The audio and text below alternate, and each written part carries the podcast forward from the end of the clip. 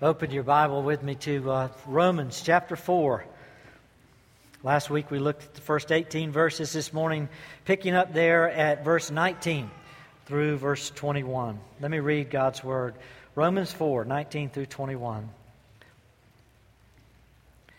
Without becoming weak in faith, he contemplated his own body, now as good as dead, since he was about a hundred years old, and the deadness of Sarah's womb.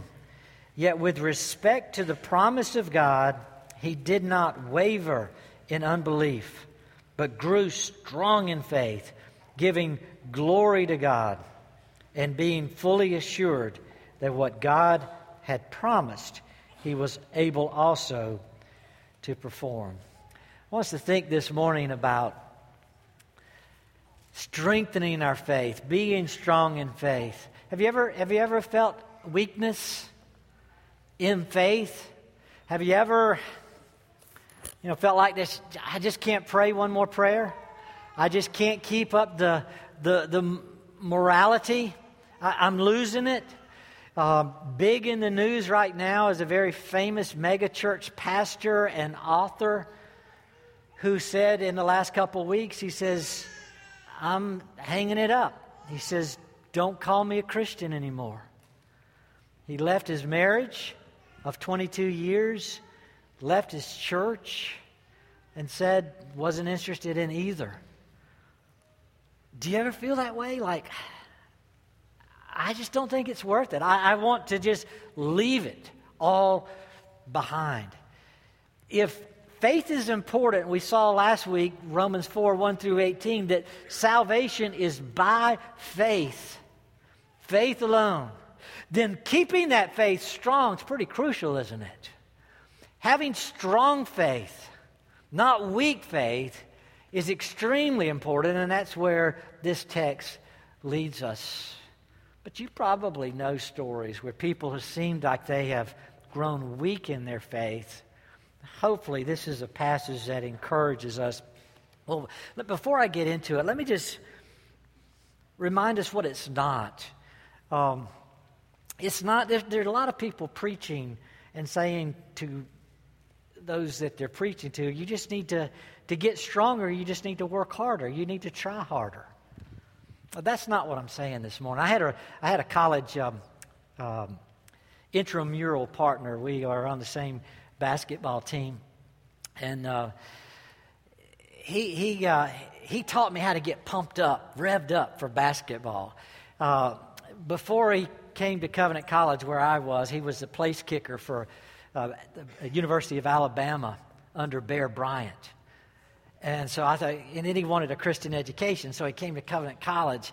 And just before the, the basketball, you know, one, one of our basketball games, he's knocking on my door and he says, Have you, have you put your uniform on yet? And I said, No, no. He says, Good, get it, come to my room. And I'm thinking, Why do I need to go to your room to get dressed? You know, but anyway, come on. So I got my uniform, ran down to his room, and as soon as I got into his room, he put on the hi fi. Anybody know what a hi fi is? He had one of these 33 uh, uh, speed albums. He put the needle over on it and it started going dun da da dun da da dun da da. You know, you know this song, the Rocky theme. Do you know the words of that song? The words of that, there's not very many. It's uh, something like getting strong now. It's so hard now. Getting strong now. Trying harder now, kind of thing. Getting strong now. Gonna fly now. Gonna fly now. Fly, fly, fly. Da da da da da da da. And yeah, thanks. Yeah. That's not recordable, truly. But the philosophy is so common to our society is if you really want to get pepped up and you want to get stronger, you just have to try harder. And that's kind of the theme of that work harder and try harder. I don't know, we won the championship that year, so maybe it works. Maybe that's Bear Bryant's secret, you know, nobody knows. But anyway, I don't think it works for faith. Trying harder helps you learn and build a skill. Working at something over and over does produce effective results at, at, at learning how to do certain skills. But it's not for faith. Faith in Christ is not so much a work. It's not a work. It's, it's not something to try harder at. Rather, it's a gift to enjoy. God has granted us this gift, and it's called faith and to believe in Christ. But that belief can be encouraged, it can be stimulated, it can be strengthened. And that's what I want for you to have a strong faith in Christ, that you don't having come to Christ by faith, you don't grow weak. And that's how it just immediately starts off, chapter 4, verse 19, without becoming weak in faith. Here's a man who had the same faith as ours, and he did not become weak in faith, and yet it tells us he's 100 years old and as good as dead. And he goes on to explain that uh, illustration even further. Not only is he as good as dead, his wife, who is 90 years old, is as good as dead. Now, why, why is he telling us that? He's telling us that because his faith was in the promise that God was going to send a son to him, Abraham, and that through that son, the Messiah would be born. And that Messiah would die for his sins. And Abraham is looking in faith forward to Jesus. Now, for Jesus to come, Abraham had to have a baby. Abraham is a hundred years old. His wife Sarah is 90 years old, and described here, both of them, as good as dead. Yet, he doesn't become weak in faith. Now, you don't have to know a lot of biology to know. I mean, have you ever seen a 100 year old give birth to a baby? It just you don't have to know a lot. You just know that don't that just doesn't happen. Abraham not only knew it didn't typically happen, but it certainly doesn't happen when the person's as good as dead. I mean, that's a phrase we use to say this person's not just old. You know, one foot is in the grave. He is as good as dead. This is not going to happen. That would be uh, like me saying, I'm going to beat the South Carolina State wrestling champion Joel Wilkes back there. You know, if you were to look at Joel Wilkes and you were to hear his resume, how he's a South Carolina State wrestling champion, and you see him standing beside me, he's twice, he's two of me. And I tell you, I'm going to beat him in wrestling. What are you going to say? You as good as dead, boy. You as good as dead. It's not going to happen. It's impossible. And that's what Abraham and Sarah were looking at, and yet they were not weak. They didn't quit believing in God. They knew what God said he was going to accomplish. It's not probable. Nobody really perhaps had seen it happen in his lifetime. Sarah, what did Sarah do? She laughed. I mean, women know when their biological clock is quit for having children. And Sarah's womb was dead. She was not having that monthly cycle that enabled her to have children. So she laughed. Ha, yeah, right. Like that's going to happen, not going to happen. Yet Abraham didn't grow weak. I want faith like that, don't you? If God said it, it's to, that settles it. I don't need to believe it in the sense to make it happen. God said it, so that settles it. It's going to happen. And Abraham continued to believe in the promises of God, um, not wavering faith. He's not trying harder, He's just simply enjoying the gift. God promised, I'm going to just hold on to that. And I'm going to enjoy that and just wait and see what God does. Of course, we know the story. We know God did bless him, and we know he had the son Isaac, and we know that through the line of Isaac, Christ came and died for us that it all, it all worked out just as God said it would. But How can we learn from Abraham? One of the things I think we have to, we have to face our problems. We, we are a people that are constantly preferring to follow the words and ways of men over the words and ways of God. In this case, there would have been plenty of people that say, I don't know why you're holding on to that promise. You're as good as dead. It's not going to happen. So people start preaching to them. They give them their words. They said, you know, just look at the ways of man. It doesn't happen. And we have plenty of people doing that today. And we, we, we tend to want to follow the advice of men and women around us, especially people who have some sort of success in their words. We like following those pastors who have a self help plan, who, who give us, just do this, it will work. It will, just try harder. Come on, try harder, it'll work.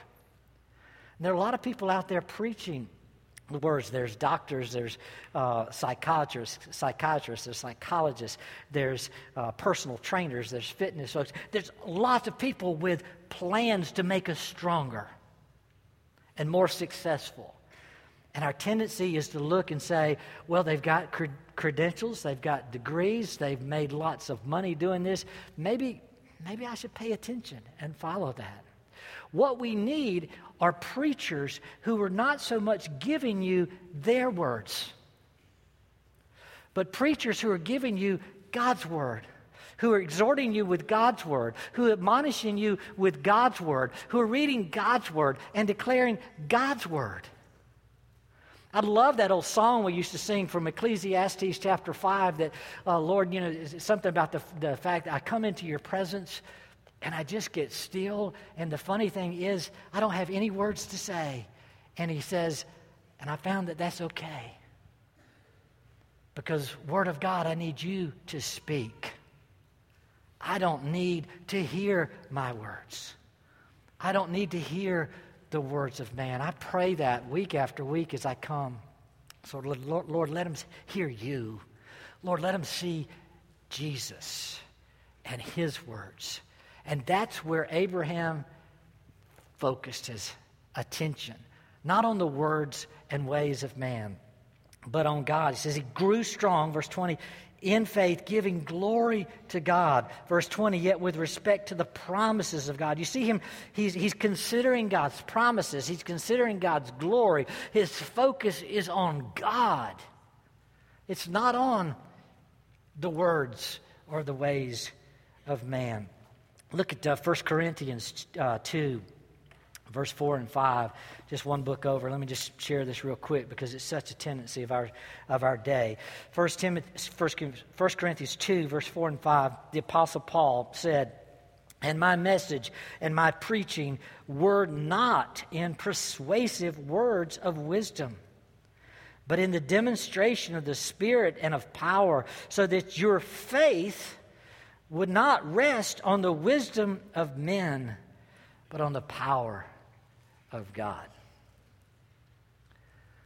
When that megachurch pastor said he was no longer a Christian, my first thought is how have the elders failed him? How have the elders failed the church? Because we're supposed to guard the church from the words and ways of men. And there are lots of people who have some beautiful words, some persuasive words, and some persuasive ways. And we tend to listen to them, follow them, and they become our salvation. And yet, even the Apostle Paul says, No, no, don't go there. He says, My intention when I preach to you is to not give you persuasive words or ways. Because I don't want you to follow the words and ways of Paul or the words and ways of men. I want you to follow the word and way of God. I don't want you grasping it. I don't want you grabbing a hold unless it's in the power of God, unless it's God coming to you and giving you his gift to enjoy. And you can distinguish between it. One's try harder, one's God's powerful blessing in your life. Well, recognize that problem is all around us. We have plenty of gurus that want to help us. and they're getting wealthy doing it. But that's not the direction of strengthening our faith. Uh, we need to focus on God's promises, God's ability to do what He does. Um, a right view of God, I think, is what uh, helped Abraham out. Without becoming weak in faith, again, verse 19, what did he do? He contemplated. He starts considering himself, his condition, in light of God's promise. Verse 20. Yet with respect to the promise of God, he didn't waver. He grew strong in faith, giving glory to God. His faith is based on the character of God. He's contemplating himself, says, Well, I'm as good as dead, but God is very much alive. God is very much glorious. God is very much the one I need to focus on, and I need to focus on His Word, His promises. He's, he's spoken to me, He's given His Word to me, He's told me the way in which He's going to go and how I should follow. And that's clearly becomes uh, Abraham's focus. You know, the, the view of God today, what would you say it is? I, I see it when, when I read uh, blogs and newscasts and broadcasts and books. The view of God I see is it seems to be small and peripheral, even secondary, rather than primary and enormous and overwhelming. What's your view of God? You see, my concern is not so much whether you watch CNN or Fox. What I'm talking about, my concern is that we can watch hour after hour of newscast. We can watch or listen or read blog after blog, guru after guru. We could go on and on and on for hours and hours, day in and day out, and none of it speaks of the enormity of God. God is secondary, not primary. God is small, not the big part of the picture or the article or whatever it is you're looking at. Let me talk to you about climate change. It's a big problem. The problem I see with our climate is that we have become acclimatized to the godlessness of our culture.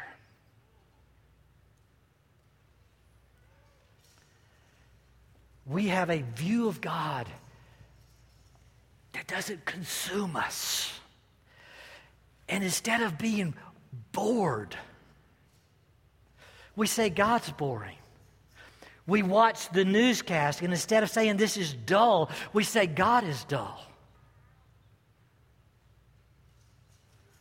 When it's the other way around, we've become acclimatized to the way the world sees God instead of seeing God's promises and His word to us as precious and stopping and pausing and giving glory to God. That's what Abraham was doing. And Abraham was doing that, and as a result of that, his faith was growing strong. On the contrary, it's easy for us to get so focused on the words and ways of men that our faith grows weak because we're not fueling it, we're not feeding it with the, the greatness and the power of God. What is God anyway? It's a great question. What is God? I love the Westminster Shorter Catechism answer to that question. What is God? God is a spirit, infinite, eternal, unchangeable in his being, in his wisdom, in his power, in his holiness, in his justice, in his goodness, and in his truth. How you answer that question determines whether or not you'll grow strong in faith or weak in faith. What is God? God is the Spirit, infinite, eternal, unchangeable in His being, His wisdom, His power, holiness, justice, goodness, and truth. By the way, I don't do uh, teacher interviews, but it's a great question for a teacher interview. Why? Ask in the interview process to that person who's applying to teach your kids by the way, what's your view of God? What is God to you? The way the teacher answers that question will determine whether or not they will build faith or whether they just teach facts. Because if they don't have a big view of God, they cannot strengthen a child's faith. All they can do is give the child facts. We want educators who build strong faith in our kids. The way a parent answers that question Parent, what is God? Will determine whether or not you build children strong in the faith of God or whether or not your children grow up and say, I don't want to go to church, it's so boring and dull. Because they don't see the bigness and the richness and the glory of God. Because they're not being shown it mom and dad or teacher or whoever's not contemplating the promises of God and how enormous they are. When you contemplate the promises of God, it begins, you begin to see how huge, how great they are. And begin to grow, and it stimulates your faith. Just, just think through God and His character as Abraham must have done as he contemplates, I'm as good as dead, but God, let me think about God for a while. God is spirit. Just, just contemplate that with me. The children's catechism question for God is God is spirit and does not have a body like men.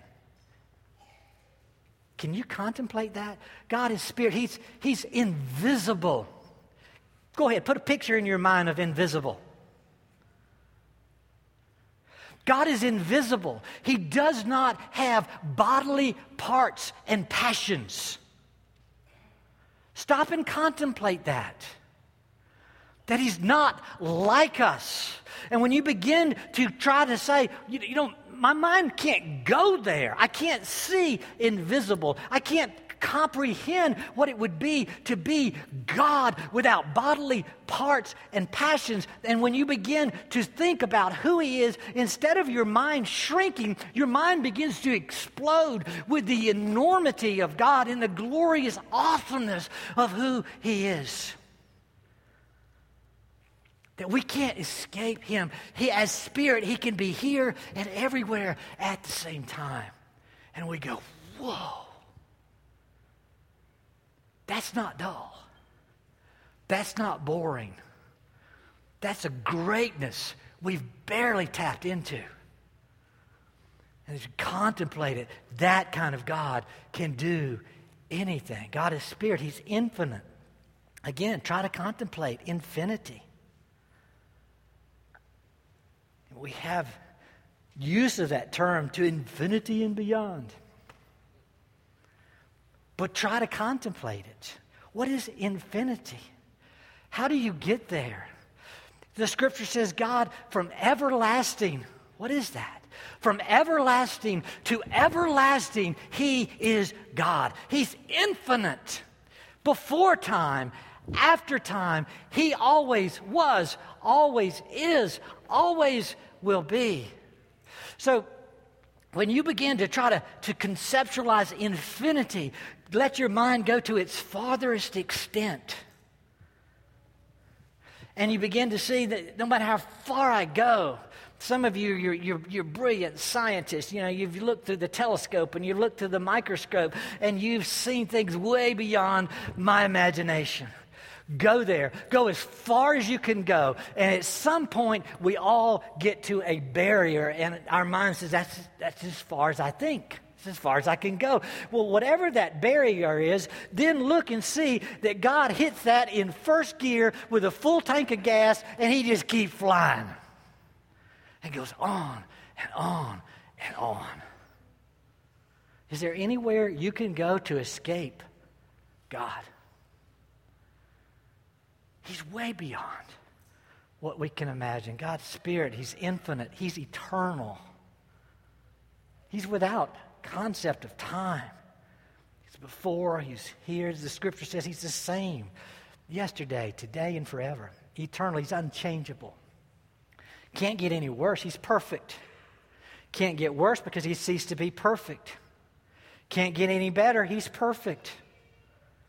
The same yesterday, today, and forever. Unchangeable.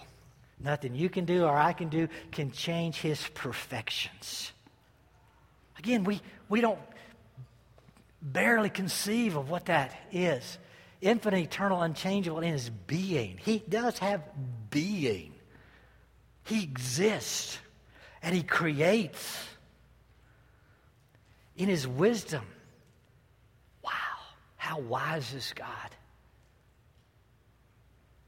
How awesome is God when you think that all the worlds his hands have made, all the molecules, all the tiny things and the big things.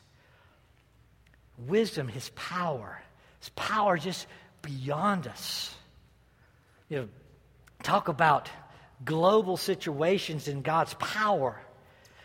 God has no concern over the global environmental problems we think are existing as to whether or not He can fix it. God can create anything and everything He wants out of nothing, and He sustains the whole world by speaking. Not a big deal for God. He's got that kind of power. Whatever our problems, He can fix it. Contemplate the greatness of His power, His wisdom, His power, His holiness. We've never seen holy. God alone is holy. Without sin, not even one bad attitude, not even in a heated moment. God is without sin. He's pure. He's holy. He's righteous. In His holiness, His power, holiness, wisdom, justice, truth. God's justice, because God is just. You can count on a day of judgment. God has promised that He will bring all things into account because that's His character, to be just. He's not letting anything go. He says, The eyes of the Lord run to and fro. He sees it all. So everything will have its day in court. And God says, I will hold everyone account, either, even, either, excuse me, on the cross where Christ has died or in the pits of hell. But someone will pay. Everyone will pay. I would prefer Christ to pay for my sins. But God is just. And because of his justice, that day must happen. It has to occur, or he would cease to be who he is. Just, holding all things into account. And his justice is mercy. Think of his mercy. Goodness. God is good. He's so good to take my sin and remove it as far as the east is from the west. Doesn't get sweeter than that. God's mercy, and to see its infinite, eternal mercy, that it never runs dry. God is spirit, infinite, eternal, unchangeable in his being, wisdom, power, holiness, justice, goodness, and truth. What he says is true. Never once has he said something that's been a lie. Titus 1 2, God cannot lie. That's the only thing he can't do. God cannot be other than God. He cannot be different than himself. He must be true. And everyone else a liar. God speaks righteously, never sin in it. Thinking about the, the view of God. What's your view of God? Do, do you contemplate the promises of God and give glory to God? If, if, if we spent more time contemplating God you know, and, and giving God glory It changes us. When does, when does Abraham do this? And he says he grew strong in faith, giving glory to God. Doesn't really tell us when. He, he's growing strong. He's giving glory to God. Implied, I think, is well, he could do it privately. Maybe Sarah, he's doing it with her. Maybe publicly. We're getting it. He's doing it with the church. But he's spending time contemplating God and giving God glory. So, in your private, my private, personal, devotional times, we are contemplating God and giving Him glory. On the Sabbath day, God had given him the Sabbath day as well, a day of rest to contemplate the glories of God. He's making use of the Sabbath day. He's making use of the church. He's with the people of God. He's giving glory to God. He's doing that perhaps through the sacraments. It's another way where the sacraments scream to us remember God. As we do this this morning, what's the repeated phrase? Do this in remembrance. We so tend to forget that our focus needs to be on God. He says, So remember, remember, remember. Because as you remember the glories of God, you fuel your faith and you grow strong in faith. Discipleship classes, again, it's a time to contemplate and consider the promises of God and where that takes us. We've got some wonderful classes here. When I think about a class on the doctrine of election, that's a class on God. God is so great. He could think of you, choose you before the foundation of the world. Well, when was that? And you think about the foundations in God's creation and God's love and God's forethought and God's greatness. It's a focus there. In the other classes, we do the same thing. Hebrews 11 talks about the faith. How does faith grow strong?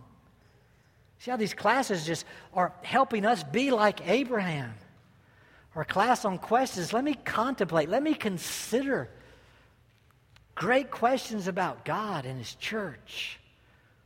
Our book on Revelation, let me think about what did the saints do when they, when they gather around the throne of God and they focus on God and they worship. See, that's Abraham. That's what he was doing here. He was contemplating the promises of God, and that led him to give glory to God, and that strengthened his faith. So when a man's faith should have been weak, it wasn't.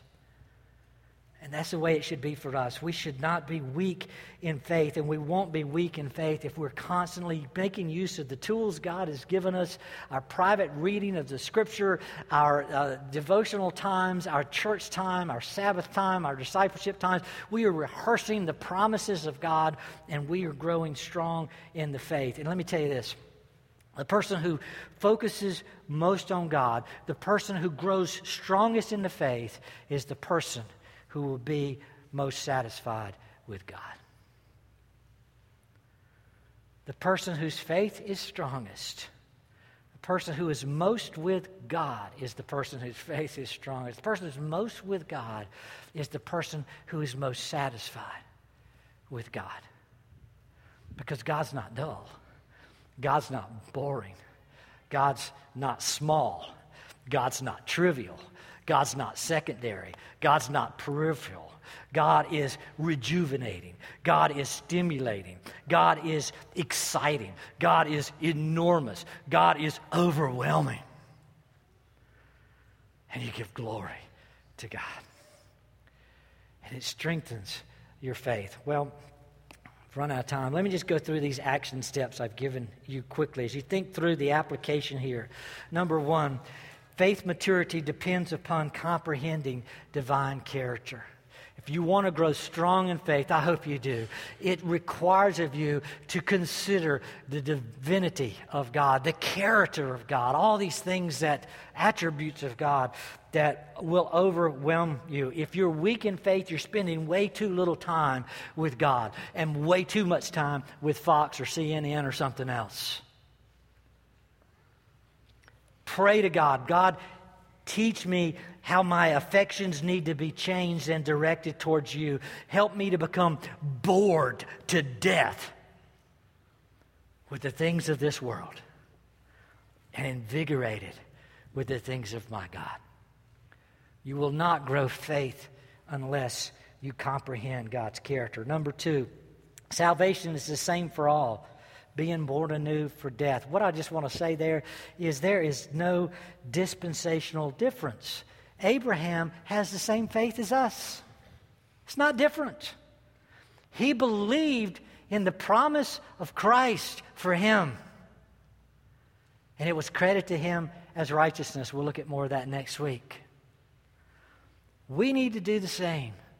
Growing strong in faith begins by looking to Christ as our need, our Lord and Savior. Number three, salvation is not secure unless it's entirely by divine grace. There's nothing here about trying harder and stronger yourself. You don't work it, you don't work it. The, the faith in Christ. You need Christ. Trust in Christ, divine grace alone. And then your faith is secure. If you're trying some program, some method that somebody's given you instead of the Word of God, it won't strengthen your faith. Number four, saving faith endures strong regard, regardless of obstacles. What are the obstacles in this text? As good as dead. That's the obstacle. And we have plenty of things that make us feel good as dead. We have cancer. We've got physical disabilities. We've got POTS. We've got old age. Faith was strong even in the time of disability. So, see, saving faith endures regardless of the physical obstacles you and I may face. What good news! You can get older and not lose your faith in Christ. You can still be stimulated by just considering the promises of God and giving God glory. Doesn't matter our physical condition. Number five, unbelief is the most serious sin, obviously. You have to have faith to be saved. You have to strengthen faith to stay strong, to grow in your relationship with God. So, the most serious sin would be not to have faith at all. If you don't have it, plead with God God, give me faith to trust you and quit trusting myself and the things of this world. And then, number six, the gospel is the same for all ages. You don't have to do more when you grow older. You don't have to do less or more when you're younger. It's the same. Whether you're young or old, whether you're 90 or 100, the gospel is the same. It's through trusting Christ. Let's pray together. Father, thank you for your word, your truth. Strengthen our faith. Father, we don't want to see you shaking your head at New Covenant Church and saying, Oh, ye of little faith. Father, declare of our church strength of faith. Father, grant it to us. May we be a people that are absorbed in the things of God, that can't get enough, that constantly want to look into your word, to learn, to grow. Let us get to the old age of a hundred like Abraham, and it be said of us, not weak in faith. Let us be those who are strong, giving to the next generation the hope of Christ that they can see through our faith. Father, forgive us for our sins, for the way we've thought too little of you, for the way we've trivialized the gospel the goodness, the glory of our God. Father, we turn from that sin. We turn now to remember that you are great and awesome and glorious. And Lord, that, let that be our thoughts throughout the day and each and every day. May we have time alone with you and your greatness. Forgive us, Father, for such a small view. Grow our view of you more and more. We ask in Jesus' name. Amen.